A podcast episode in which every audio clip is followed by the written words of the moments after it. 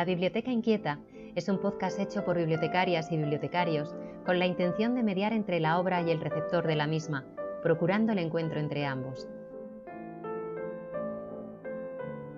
Queremos descubrirte nuevas maneras de ver el mundo a través de nuestra colección. Seleccionaremos aquellas obras que por una razón o por otra nos llamaron la atención y reflexionaremos sobre ellas con el deseo de despertar tu interés.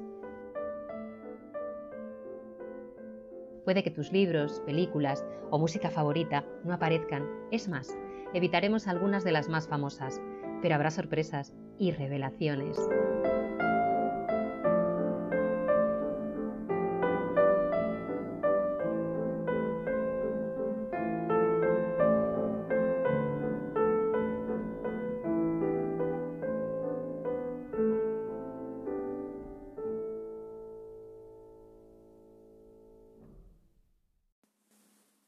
Todos y bienvenidos de nuevo a la Biblioteca Inquieta.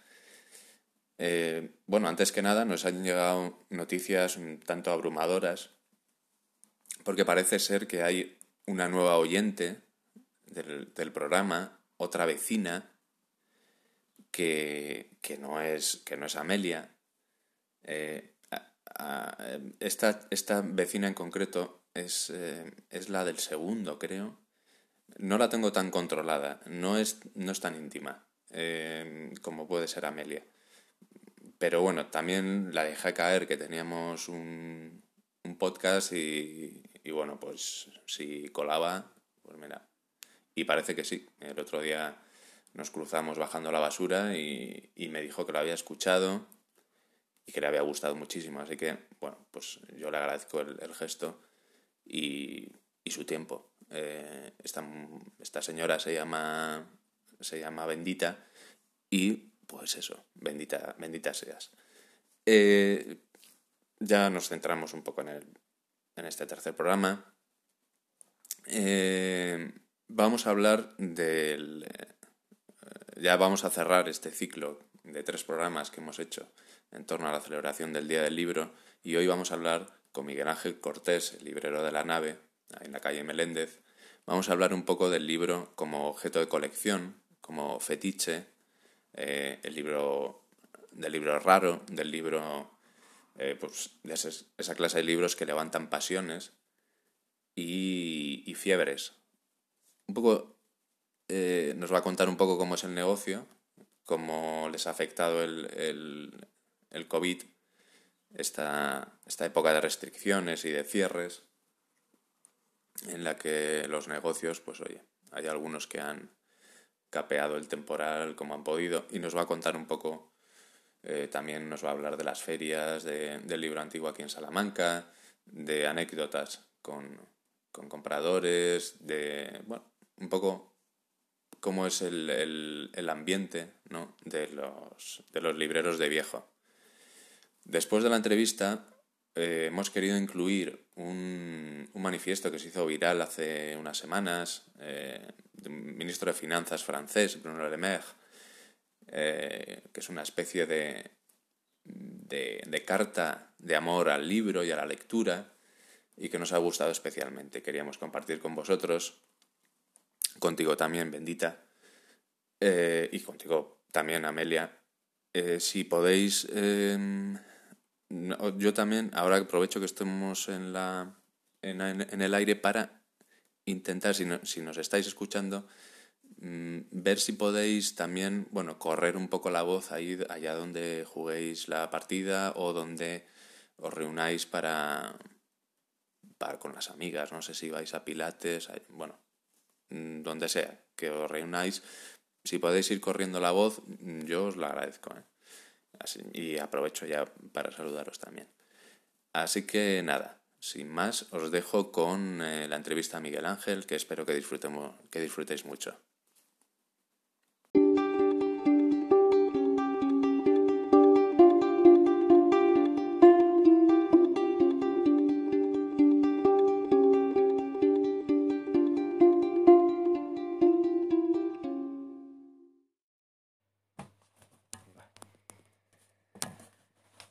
Aficionado a la lectura sabe del placer que supone vagar por los estantes de una librería. pero entrar en la librería anticuaria La Nave de Salamanca tiene el valor añadido de que su fondo es un pequeño tesoro, un caleidoscopio de obras artesanales y de libros a la espera de una segunda oportunidad. Hemos querido desgranar algunos detalles de este oficio de librero y coleccionista con Miguel Ángel Cortés, su responsable. Hola, Miguel Ángel. ¿Qué tal? Eh, la primera cuestión, eh, un poco obligada, dado el momento en el que estamos, el hecho de no ser una librería de libro nuevo eh, ha hecho que sufráis más las consecuencias de la pandemia. ¿Os está contando, costando sobrevivir con todo lo que está pasando con el, con el COVID? Mm, yo en general no soy llorón con, la situación económica. O sea, nosotros relativamente no estamos descontentos. Eh, está siendo duro. Eh, nos pilló en un momento en el que podíamos aguantarlo un poco, pero, pero bueno, eh, ya al margen de las circunstancias nuestras concretas, sí que es verdad que las librerías de nuevo tienen una serie de ventajas con respecto a cómo afrontar esto y unas desventajas. una ventaja, pues hay toda una maquinaria editorial que publicita unos productos que ellos tienen. Eh, desventajas, los márgenes son diferentes y la manera de trabajar es un poco diferente. En la anterior crisis, por ejemplo, la mayor, el, porcentualmente, el número de librerías de nuevo y de viejo, o sea, no, no en total, en total evidentemente hay más de nuevo que de viejo, eh, sobrevivieron mucho mejor porcentualmente las de viejo que las de, que las de nuevo tenemos una serie de, mecanismos, estamos menos atados a un precio fijo, que entiendo que es un valor también que esté ese precio fijo en el libro nuevo, pero estamos menos condicionados a una serie de cosas, podemos jugar un poquito, un poquito más y eso nos permite a veces sobrevivir. El trabajo está siendo distinto, o sea, en lo que casi nos apesadumbra un poco más es que se ha perdido mucho el contacto con el, con el cliente de forma directa. En el caso nuestro nos hemos visto abocados a un trabajo a través de Internet que es tan legítimo como, cualquier otro trabajo, pero que no era la idea cuando abrimos la, tienda. Mm. La, librería un poco se fundó pensando en un trato directo con una persona que viene aquí y que, y que en ese diálogo constante va a marcar cómo se va construyendo la, librería. Lo otro es un trabajo más administrativo, mm, más de gestión, y no era en principio el planteamiento. Y nos hemos visto un poco pues obligados a, a vernos más ahí para disgusto nuestro, ¿no? Eh, pero bueno, en, conjunto, digamos, bueno, pues vamos pasando los meses y podemos, podemos sobrevivir, ¿no? O sea, no nos quejamos porque entendemos además que hay gente que, que, está en situaciones, o negocios que están en situaciones mucho más delicadas. Sí, luego lo de Internet, si quieres, lo comentamos porque creo que es un tema interesante cómo ha influido, eh, bueno, el, el comercio eh, a través de Internet con con el, en, el, en el negocio del libro de segunda mm. mano y el, libro de, antiguo. Desde tu perspectiva de años observando públicos de todas las edades, en, un poco en toda la geografía nacional, ¿cómo ha cambiado el panorama del coleccionismo de libros? Eh, hablamos de comercio, pero también de gustos, de temas, de formatos. Mm, o sea, mm, yo voy a intentar incorporar no solo al trayecto mío, sino al trayecto de compañeros que llevan más años mm. y que incluso que se han jubilado y que me han ido contando y yo he ido un poco contrastando con ellos.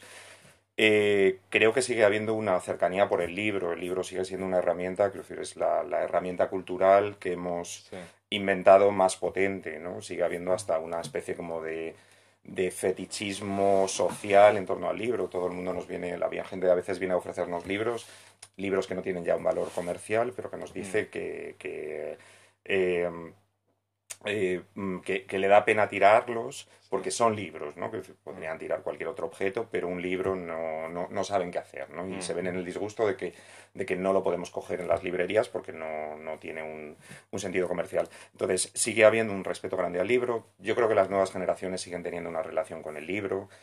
No hablo ya de gente de menos de 15 años porque, bueno, porque es un público menor todavía, ¿no? Pero sigue habiendo, sigue habiendo gente joven, gente mayor, o sea, hay todo tipo de edades. Eh, ¿Qué cosas han cambiado? Pues eh, sí que ha cambiado, por ejemplo, la idea, eh, hablo de las librerías de segunda mano, ¿no? Mm. En las librerías de segunda mano y de viejo ya no está tanto la idea del buscador, es decir, ese cliente que se podía recorrer toda la librería en, busca de una joya, algo que estaba a mejor precio, ¿no? hasta con cierta picardía para ver si se te había pasado. Eso ya creo que ha, ha bajado muchísimo. El cliente que entra es alguien, es un lector, que le interesan una serie de temas, pueden ser varios, y que tiene que estar la cosa ya un poco mm, en previsión de eso, ¿no? De hecho, mm. bueno, un poco el trabajo nuestro es que exista una partición grande de, temáticas para poder acceder a un, a un público que ya no quiere verte todos los libros, que no tiene interés. Y luego hay una tarea de selección que evidentemente ha ido variando.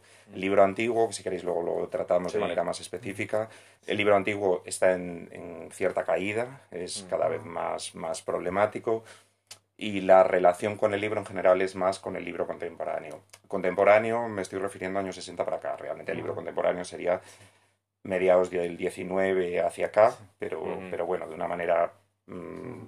Digamos, más, más coloquial, me refiero a años 70 para acá, es en general lo que 60, 70 para acá es lo que, lo que la gente demanda. Hay una búsqueda de lectura o de contenidos y, y, es muy variada. Y sí, evidentemente hay, hay modas, hay modas literarias, hay modas temáticas que van variando, claro.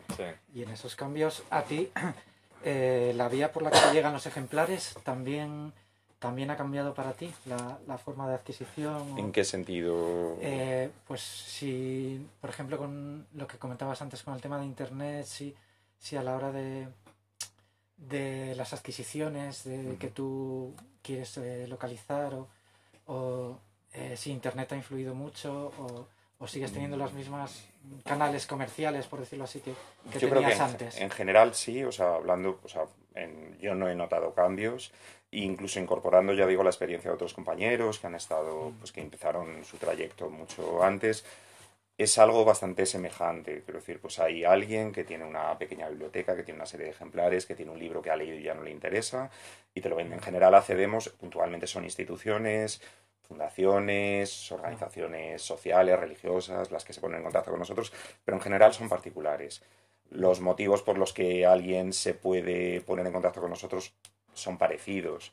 Eh, pues por una herencia, por, mm, porque ya lo ha leído y mira, ya está cansado de tenerlo en casa, por una mudanza, es una de las vías que más, que más nos llega, pues la gente tiene que cambiar de piso. Quizá eso sí que puede haber aumentado cierto movimiento. Creo que ha habido un cambio en la sociedad española y es que en general nosotros no teníamos culturalmente ni, ni, ni una relación grande con las librerías de segunda mano, con el libro de segunda mano, Mm. ni teníamos la costumbre de deshacernos de libros frente a otros países de Europa. Y eso sí que ha empezado un poco a, asumirse. La gente ya no tiene tanto problema en deshacerse de libros y en, y en adquirir libros de segunda mano, ¿no? En ah. general no. Y lo único que ha modulado Internet es con el libro antiguo, en que la gente, pues bueno, suele hacer sus búsquedas antes y tiene ya unas expectativas de precio que en general no son, no son luego muy razonables o bueno, tenemos un poco que dialogar ¿no? sobre ellas. Se dice, eh, dicen por ahí las malas lenguas, a veces que, los libreros no, no, le vendéis según qué libros a según quién. Eh, que son, bueno, lo, tenéis casi como vuestras criaturas, entre comillas, y las queréis en manos, pues que vayan a, manos de personas que, que sabéis que, que, las van a cuidar y a que lo van a valorar, eh, lo que con tanto mimo pues habéis recopilado. ¿Podría decirse que es cierto esta, esta leyenda urbana? ¿Alguna vez has dicho o has pensado para ti, este ejemplar, pues no le vendo, o a este cliente no le vendo el fondo porque no sé si lo va a cuidar o... o... Yo, o sea, sí que es, es una leyenda conocida, eh, yo creo que tiene un punto más de leyenda que de realidad. ¿En qué sentido? Primero, esto al final es una actividad económica y tenemos que, que sacar las cuentas, entonces, bueno, podemos discriminar pero relativamente. Es decir, si un cliente quiere un libro, pues en principio además nuestra obligación es vendérselo, ¿no? Después, respecto a cómo ordenas, pues si tienes un libro que le puede interesar a más clientes, pues evidentemente como en cualquier ámbito de la vida, por cuestiones de empatía. Es decir, si según te caiga más, menos, según sea más respetuoso o menos con nuestro trabajo, pues bueno, pues siempre un poco puede actuar eso. Es algo marginal. O sea, en general, pues bueno, pues tenemos unos, unos clientes, le interesan unos temas, nos llega algo se lo comentamos o simplemente por cómo está organizada la tienda. También es verdad que aquí, eh, o sea, en la nave hemos organizado el trabajo de tal manera que digamos, informamos, informamos por redes sociales, informamos colocando carteles de que ha habido un cambio en el, en el producto, que hemos variado las secciones, mm. intentamos hacerlo bastante y de esa manera pues habituamos a que el cliente se pase con cierta regularidad, que puede ser cada tres meses, una vez a la semana, bueno, según le, le cuadre, según le apetezca, para ver un poco que la tienda está viva, que es una tienda en movimiento y así adquirirlo. No, no hacemos una, una preselección, ya digo que más allá de que pueda darse una vez cada, cada, cada mucho. pues el que te encuentras con un producto que le pueda interesar a dos clientes y yo qué sé, pues siempre te vas a acordar de aquel al que con el que tienes una mayor empatía, ¿no? A veces te puede dar, sí, cierta pena, ¿no? Pues que, y te da más alegría, claro, si sabes que es un cliente que lo va a valorar, que lo va a disfrutar. Digamos, yo lo, cambiaría en positivo la pregunta, ¿no? O sea, pues eh, no tanto la pena de, sino la alegría de que un cliente que sepas que, va a valorar, pues estamos hablando ya más del libro antiguo, pero también el libro más cercano, más contemporáneo, pues también sabes que hay clientes que van a disfrutar de una lectura o de libros que pueden ser raros, aunque sean eh, impresos hace 10 años, ¿no? Que, bueno. Mm. Eh, Normalmente eres tú el que adquieres y ofreces eh, al posible comprador determinado ejemplar atendiendo a sus gustos o, es el coleccionista el que te dice búscame libros de esta temática, de esta época o de estas características? Mm, son las dos cosas.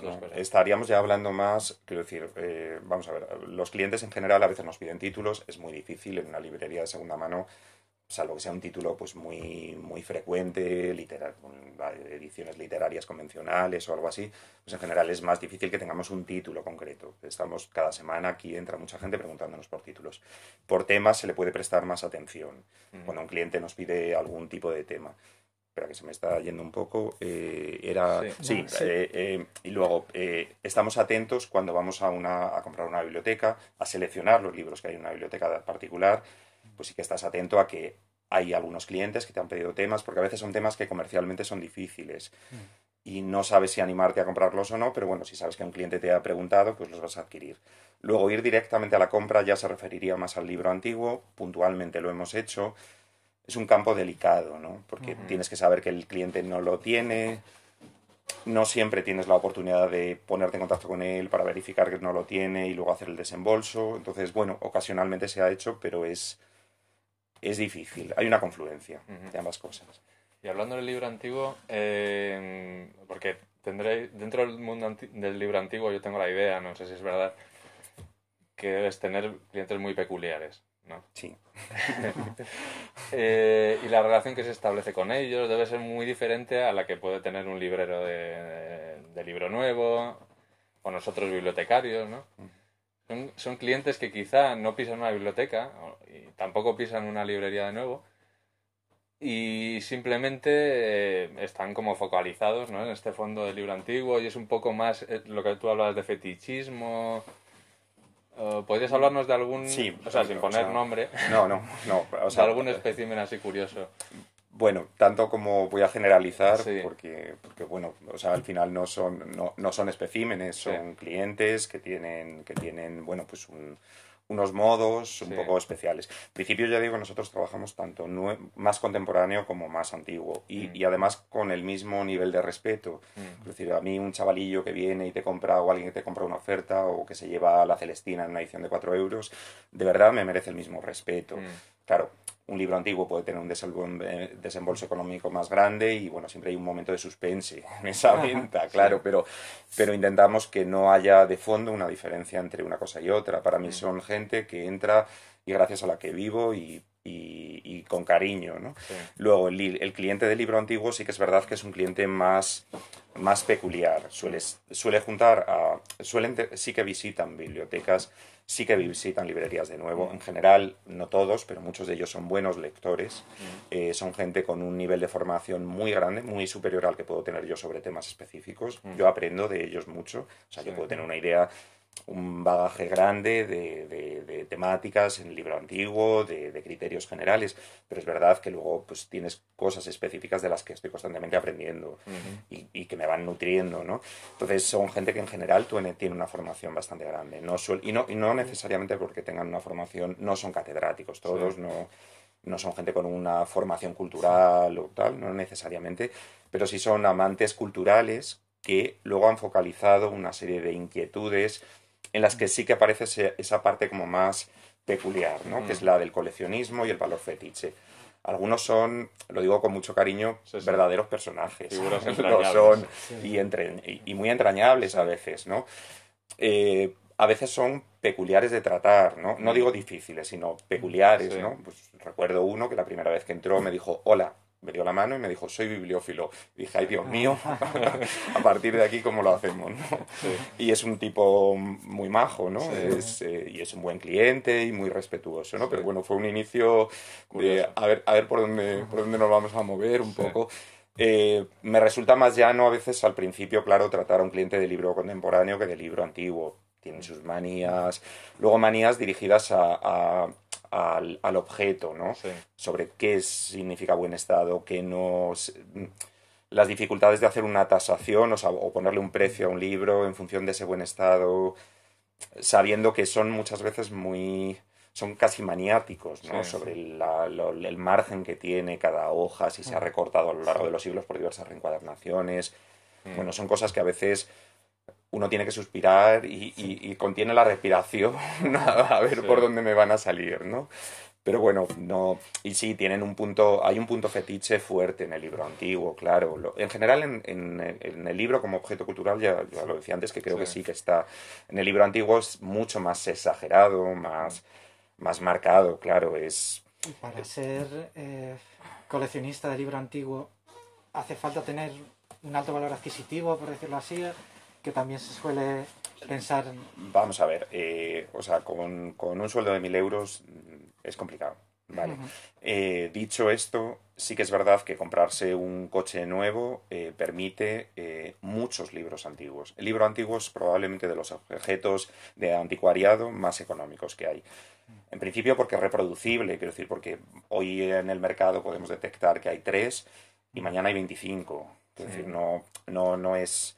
O sea, además de hecho hay un cada vez hay más exceso. El libro, hay un libro de alto, alto nivel que está en ferias internacionales, que es de difícil, muy difícil acceso, pero en general cada vez hay menos cliente de, de, libro de, de, segunda mano y ha habido una bajada en los precios, de, perdón, de antiguo, y ha habido una bajada en los precios. Eh, mm, eh, no, no, no siempre es gente con un nivel adquisitivo. Quiero decir, estoy pensando en profesores de instituto que han focalizado que a lo mejor no van a tener un libro, no van a comprarse un coche, no van a invertir en una casa, pero que su, su fuente, digamos, de, de alegría cotidiana es comprar eso.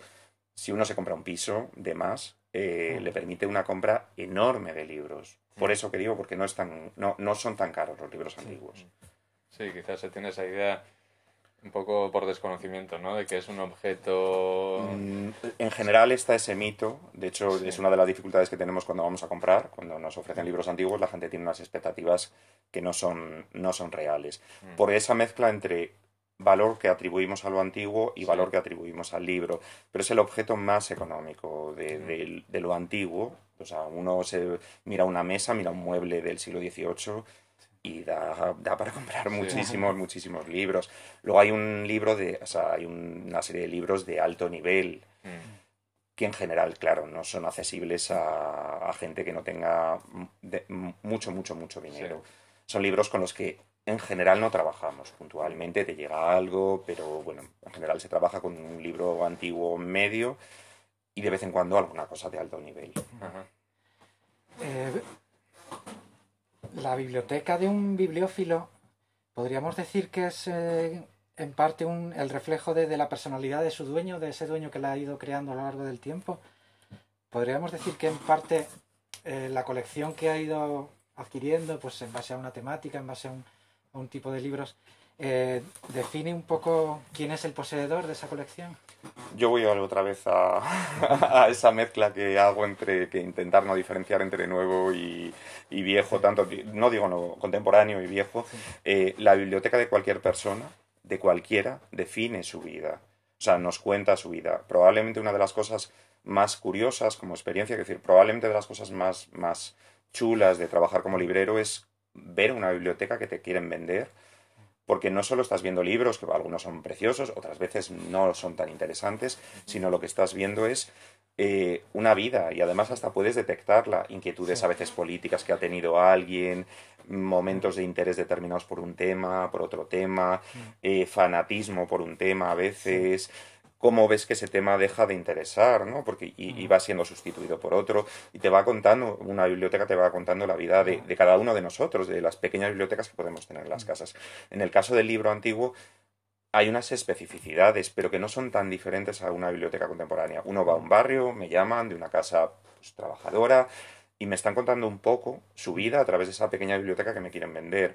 Cuando estás con un, con un bibliófilo, pues también te está contando un poco su vida con las peculiaridades pues de antigüedad, de valor, de, bueno, de estado de conservación, de manías, sí, está también claro. No sé si os he contestado. Perfectamente. Em, hablando, siguiendo con el libro antiguo y hablando un poco más en particular, eh, ¿qué ejemplar o colección te ha costado más conseguir y de cuál te ha costado más desprenderte? ¿Podrías algún, concretar algún título que recuerdes especialmente? Mm, o sea, mm, desprenderme, quiero decir, en el libro antiguo sí que es verdad que el libro antiguo eh, no es tan difícil que nos llegue, sí que nos llega, nos llegan menos ejemplares, pero sí que nos llega. El libro antiguo de alto, de alto interés o más raro llega, mm, llega menos, ¿vale? Entonces todos aquellos ejemplares más raros de conseguir, pues en general pues te da pena porque dices, bueno, a ver, ¿por qué lo sustituyo, no? Y siempre hay una pena. Luego hay un cariño también a veces. Quiero decir, sí que he tenido a veces, por ejemplo, cosas de temática salmantina bastante, bastante chulas, bastante raras. Eh, tuvimos lo que eran las, las constituciones eh, de, de, un colegio menor de aquí de Salamanca, estaban firmadas por el fundador, estaban impresas en vitela. Eh, vitela es como el pergamino, pero más estirado, eh, que sustituye al papel, ¿no? Eh, y bueno, era una cosa realmente muy, muy rara, una firma del fundador. El fundador además había sido obispo en Italia, muere aquí, está enterrado aquí en Salamanca. Entonces, bueno, era una cosa bastante, bastante extraña, precioso, perfectamente conservado bueno, pues cuando me vuelve a entrar otra cosa así, o una carta del de, hijo de, Colón, de, eh, Hernán, Hernán Colón, eh, el fundador de la Biblioteca Colombina, ¿no? Pues cuando voy a tener otra carta, igual, ¿no? Bueno, son ejemplares, pero sí que es verdad que hay años de sequía y luego hay años en que, bueno, pues te aparecen ejemplares chulos, ¿no? No tengo, tengo un, le tomas cariño, pero, pero intento tener el menor no, no, no un desapego, sino bueno, una prudencia emocional, ¿no? Si no, pues estaría todo el día en ahí. Eh, y esos dos ejemplos que has puesto, por ejemplo, que son libros supongo que valiosos o documentos valiosos, eh, ¿suelen ser comprados por entidades privadas o fundaciones o entidades públicas o particulares? Mm, de todo, o sea, tanto particulares como, como, fundaciones. Es verdad que las fundaciones pues han pasado, creo, desde la anterior crisis. Mis compañeros anteriores, yo creo que, que ganaron, tuvieron más, acceso a fundaciones ya hace tiempo que las fundaciones, las bibliotecas, como vosotros sabéis, mm. bueno, pues estáis mm, con, presupuestos más ajustados y, las cosas son como son, ¿no? Luego, en el caso, en el caso nuestro, intentamos no, no abusar, quiero decir, sí que lo ponemos en conocimiento de, una fundación, de una institución, eh, y si les interesa bien, y si no, tampoco intentamos... Mm. Eh, eh, lo, hacemos porque entendemos que es un que, es casi un deber cultural, ¿no? decir, bueno, oye, mira, que tenga el mayor acceso público y, lo comentamos. Mm, entendemos que no siempre hay una posibilidad de ponerse de acuerdo, incluso aunque intentemos favorecer esa, esa, esa, adquisición bajando las condiciones económicas. Pero bueno, es, es complicado. Suelen ser más particulares. Son coleccionistas particulares. No siempre esos coleccionistas eh, sí que tienen un apego, como hemos dicho, al, libro, pero muchos de ellos favorecen, o sea, facilitan eh, que los investigadores puedan acceder, que haya un conocimiento por las instituciones de que ellos tienen ese tipo de, obras. A veces las ceden, en, las ceden a instituciones, o las ceden para una exposición, o las ceden... No, no, siempre es yo lo tengo en mi casa y aquí no entra nadie, ¿no? Tienen un punto de, bueno, claro, van a restringir más que, claro, que una, que una biblioteca pública, pero, pero bueno, a veces facilitan un poquito. Y del libro, como tú eso llamas, eh, moderno, más contemporáneo, eh, que también, y yo creo que es un poco desconocido, que no solo se coleccionan libros antiguos, o sea que eh, creo que has dejado, por lo menos en alguna respuesta antes, entredicho, que hay otro tipo de coleccionismo al margen del libro antiguo. O sea, hay un fetichismo en general con el libro. Es decir, en general, todos lo tenemos de alguna manera. De hecho, es un fetichismo que decir, el libro tendría tres, tres vectores. Es un, es un elemento de contenido, es una herramienta cultural, es una tecnología cultural eh, y también tenemos, todo el mundo tiene de alguna manera un fetichismo con, con las tecnologías. Puede ser un libro, puede ser un móvil o puede ser un coche y puede parecer muy extraño, pero hay un fetichismo en torno a, a, eso. Y luego es un objeto que, que se intenta a través de la edición, de la encuadernación, se intenta embellecer. Entonces eso pasa con lo antiguo y pasa con lo moderno. El coleccionismo de lo moderno, pues puede llegar a gente que le falta el tomo, eh, bueno, el volumen 3 y el volumen 17 de una colección que salió en los kioscos que sacó el mundo, por ejemplo. Y hay, gente que no viene con ese, con ese perfil de colección, ¿no? Eh, mm, es muy frecuente en el libro contemporáneo, hablo de un, de un perfil no, no, excesivo, porque sí que hay, también hay un coleccionismo del libro contemporáneo de alto nivel, primeras ediciones, eh, muy raras. Se están adquiriendo en el mercado las, las primeras ediciones en inglés de, de ¿cómo se llama? De, um, bueno, de cosas como El Señor de los Anillos, ya ni te cuento, de este, este mozo de las gafas. Harry Potter. De Harry Potter, sí. Las primeras ediciones de Harry Potter son, están saliendo en casas de subastas con precios mucho más altos que el libro antiguo. Mucho, mucho más alto. Entonces ya sin entrar en eso, por ejemplo, hay un coleccionismo con colecciones, por ejemplo, de, la editorial Anaya, ¿no? Algunas ah. colecciones míticas como tus libros, o, pues hay, hay coleccionistas, de hecho tienen un cierto, eh, un cierto valor de mercado, ¿no? Es decir, no, no son libros de 5 euros, muchos de ellos. Y bueno, sí, sí, sí que lo hay. Mm. Bueno, uno de, de vuestros principales, no sé si principales, pero sí creo, eh, no sé si, si, es demasiado atrevido por mi parte, pero mm, demasiado los lugares, uno de los lugares más satisfactorios son las ferias, ¿no? Del libro antiguo y, usado.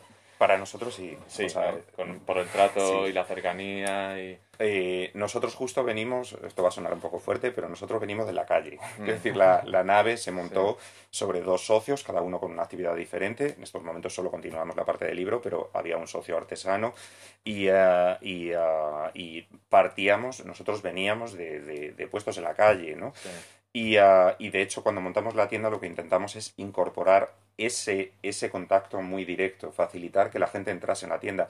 Me da igual si le interesan los libros en un sentido general, si es amante de, de la lectura o no. O sea, lo que quiero es que se acerque, que los vea y que de repente me diga, mira, me interesan los caballos, tiene libros de caballos. Y me da igual, o sea, que decir, y, y a lo mejor desde ahí saltamos a otra cosa o, aprende a leer otras cosas o le apetece leer otras cosas. No aprende, ¿no? Quiero decir, nada pretencioso.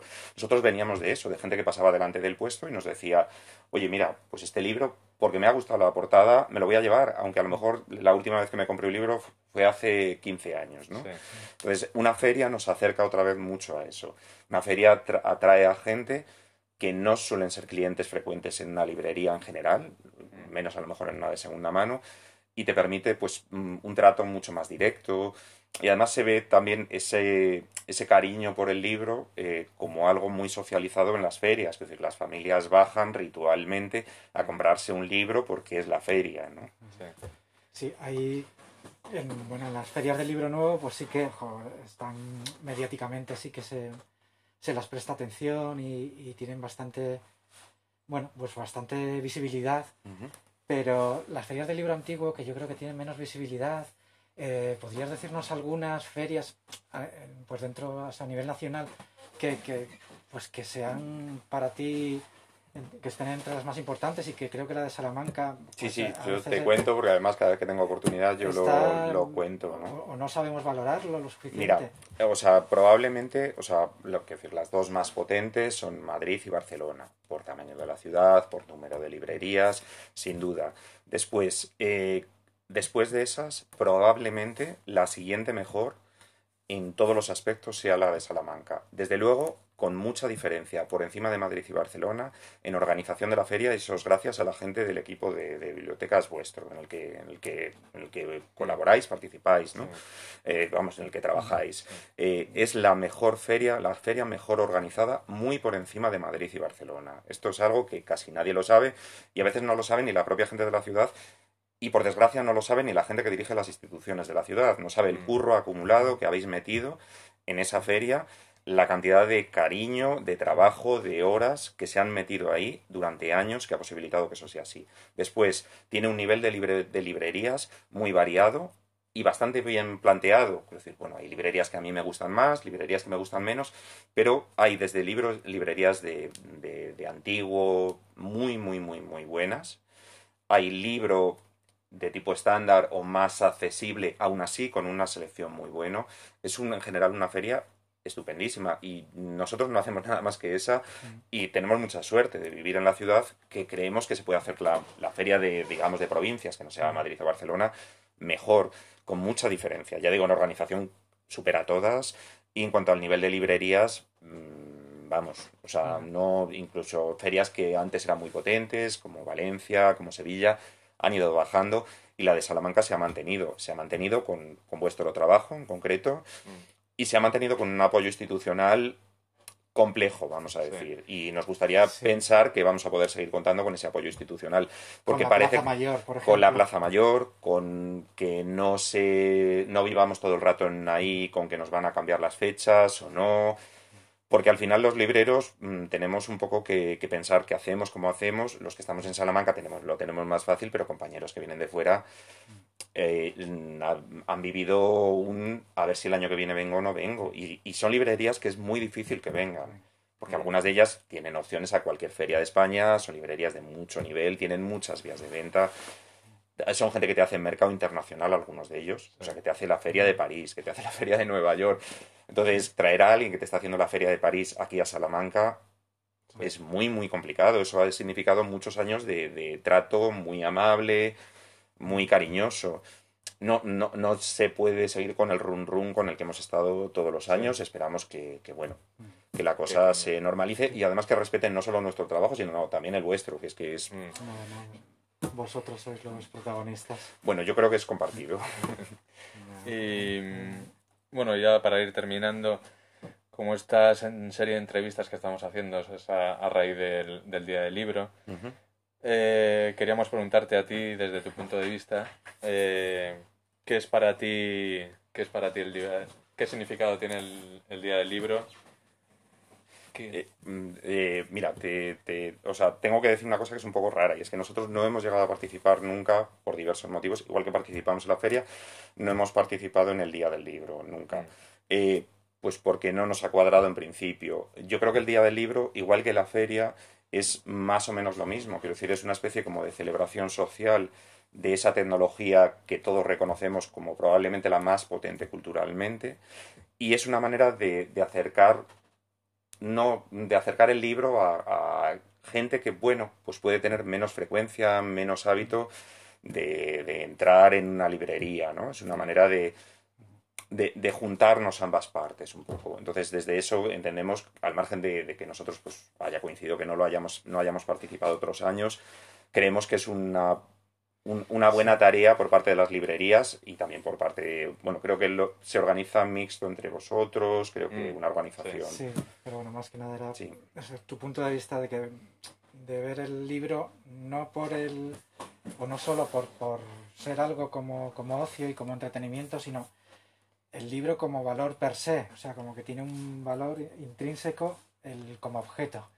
Eh, mm, no, no. Eh, eh, es decir, se asocia el día del libro siempre a eso, al libro como, como lectura de evasión, a una lectura de, de bestseller, por decirlo así, y igual se deja un poco de lado esa otra pata de, del libro, no como, como una evasión, no como, no como un, algo que, que lees y que luego vas a olvidar, sino que, eh, que ver el libro como un objeto que, tiene, que puede tener un valor, ya sea artístico, ya sea raro, ya sea curioso, eh, por sí mismo. Hombre, en el caso del día del libro probablemente no sea el día en el que normalmente los libreros de viejo, que sí que participan, otros compañeros de otras librerías de aquí de Salamanca, no es el día que habitualmente supongo que lleven ejemplares más, más peculiares. Me imagino que es un día en el que llevas abres un poco el abanico, intentas no solo llevar bestsellers, sino llevar una serie de temáticas que creas que puedan, bueno, tener una fácil un fácil acceso, ¿no? O, que puedas llegar a un público más amplio porque es un día y tienes que aprovecharlo todo, ¿no? Eh, respecto de ese otro ese otro elemento que ya digo que yo creo que está en todo libro, quiero decir, hay, hay colecciones que económicamente no valen nada, yo qué sé, las, las, ediciones que se hacían de Losada en los años 70, 60, eh, de, textos españoles que aquí era complicado publicarlos o que no se podían publicar, eh, siguen teniendo un valor mítico, fetiche, aunque económicamente pues sí eran tiradas muy grandes y a lo mejor son libros de 3, 4, 5 euros, pero bueno, sí que, sí, sí que tienen ese elemento de objeto. Y todos lo tenemos, quiero decir, lo tenemos cuando recordamos libros que hemos leído de, de niños y nos acordamos de las portadas, de los dibujos. Eso está, en el caso del libro antiguo, está mucho más marcado, es mucho más determinante a la hora de, seleccionarlo, de ver si ese si, el objeto está en un buen estado, que es algo muy complicado Primero porque han pasado muchos años y a veces no te va a llegar tal, y hasta de definir si está en buen estado o no. A veces es complicado, ¿no? Donde está un poco el límite. Pero vamos, e, ese componente yo creo que está, está en nuestra relación con el libro. De hecho, todos lo decimos, es decir, eh, lo decimos de una manera cuando nos dicen, cuando la gente dice, no, yo todavía no me he pasado el ebook porque prefiero, ¿no? Y te hace así con la mano, ¿no? Que decir, eh, somos seres táctiles, cada vez lo estamos haciendo menos, o lo hemos pasado todos al dedo así para señalar al móvil. Eh, pero necesitamos objetos que, a los que agarrarnos y el libro es clave en eso, ¿no? Quiero decir, es una herramienta muy, muy bien construida. Quiero decir, el hecho de que pueda tener un montón de información eh, a través de un procedimiento flexible, de pasar hojas, es una herramienta que, como estamos muy familiarizados con ellos, casi no nos damos cuenta, pero es, es la leche. Es casi perfecto. vale, pues, pues muchas gracias, eh, Miguel. gracias, a vosotros. por tu tiempo, Miguel. No, no, a vosotros. gracias. gracias.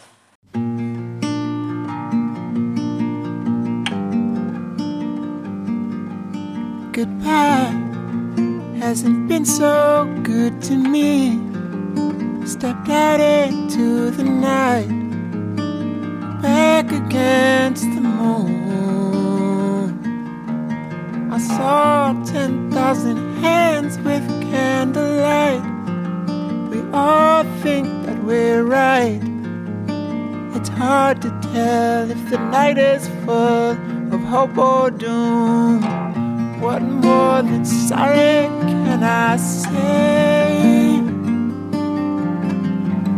What more than sorry can I be? Before our love fades away. What more than sorry do you want from me?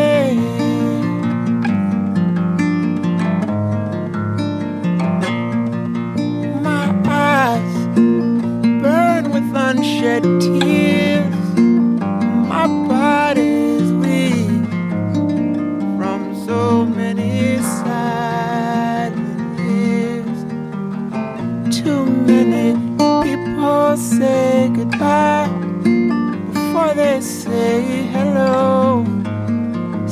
darkness.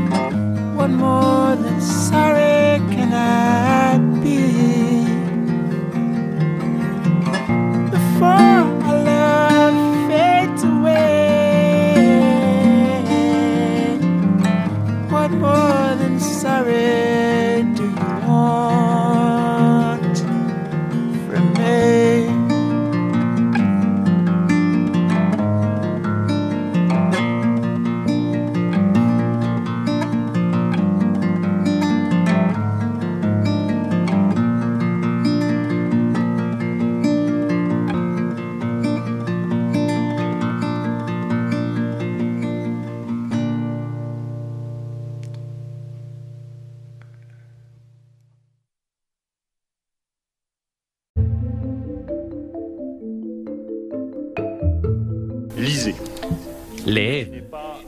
No os imagináis el placer que vais a sentir. Lo digo con mucha convicción porque tengo hijos. Uno de ellos va al instituto y lo de la lectura se ha convertido en un combate. No es para molestaros, no es para daros lecciones de moral, no es para obligaros a hacer actividades duras. La lectura es un inmenso placer que va a desarrollar vuestra imaginación, que os va a permitir abriros al mundo, radicalmente nuevos, en el que no habríais entrado si no fuera por las palabras, que os va a permitir entender quiénes sois, que va a poner palabras a aquello que sentís y que ni siquiera sabéis vosotros, y que una persona totalmente desconocida, a la cual nunca has oído y a la que probablemente nunca veáis, os susurrará al oído, en el silencio de la lectura, cosas que nunca habríais comprendido. Sobre vosotros si no las hubierais leído. Aprendemos más sobre el deseo de aventura leyendo a Robinson Crusoe que yéndonos de viaje. Aprendemos más sobre el deseo y los celos, a veces en la base del deseo, leyendo Albertín desaparecida o La prisionera, que por la experiencia propia. Y cuando uno mismo tenga celos porque quiere a alguien que no le quiere a él, basta con el Proust para entender ese sentimiento, para ponerle palabras. Y esas palabras os van a calmar porque os harán comprender que formáis parte de una comunidad que siente las mismas cosas. No estáis solos. Esa es la singularidad de la lectura. Es una actividad solitaria que os abre al resto del mundo. Estáis solos, pero nunca estáis tan cerca de los demás como cuando leéis un libro. A todos los jóvenes que nos escuchan, leed, apartaros de las pantallas. Salid de las pantallas. Las pantallas os devoran, la lectura os alimenta. Esa es la diferencia. Las pantallas os vacían, los libros os llenan. Esa es la diferencia. Está claro que es un combate, porque las pantallas son lo fácil, te atrapan y además están muy bien organizadas. Saben daros, como a las ratas, pequeños estímulos nerviosos cada cinco segundos. Cada diez segundos. Y os obligan a seguir pegados a la pantalla. Pero por desgracia, eso no os permitirá desarrollar vuestra actividad. La literatura es un arma de libertad. Las pantallas, no todas. Aquí no hablo de las pantallas de cine. Por ejemplo, hablo de las pantallas de los gigantes digitales. Pueden convertirse muchas veces en instrumentos de sometimiento. Las pantallas os pueden someter en vuestro comportamiento, en vuestras prácticas o en vuestros gestos para orientar vuestros pensamientos. La literatura os da libertad. Las palabras os dan libertad para construiros y ser quienes sois. Se lo digo a todos los estudiantes que nos escuchan. Cada uno de vosotros es único. La literatura y los libros os permitirán descubrir hasta qué punto sois únicos. Cada persona es única y la literatura la que nos lo enseña.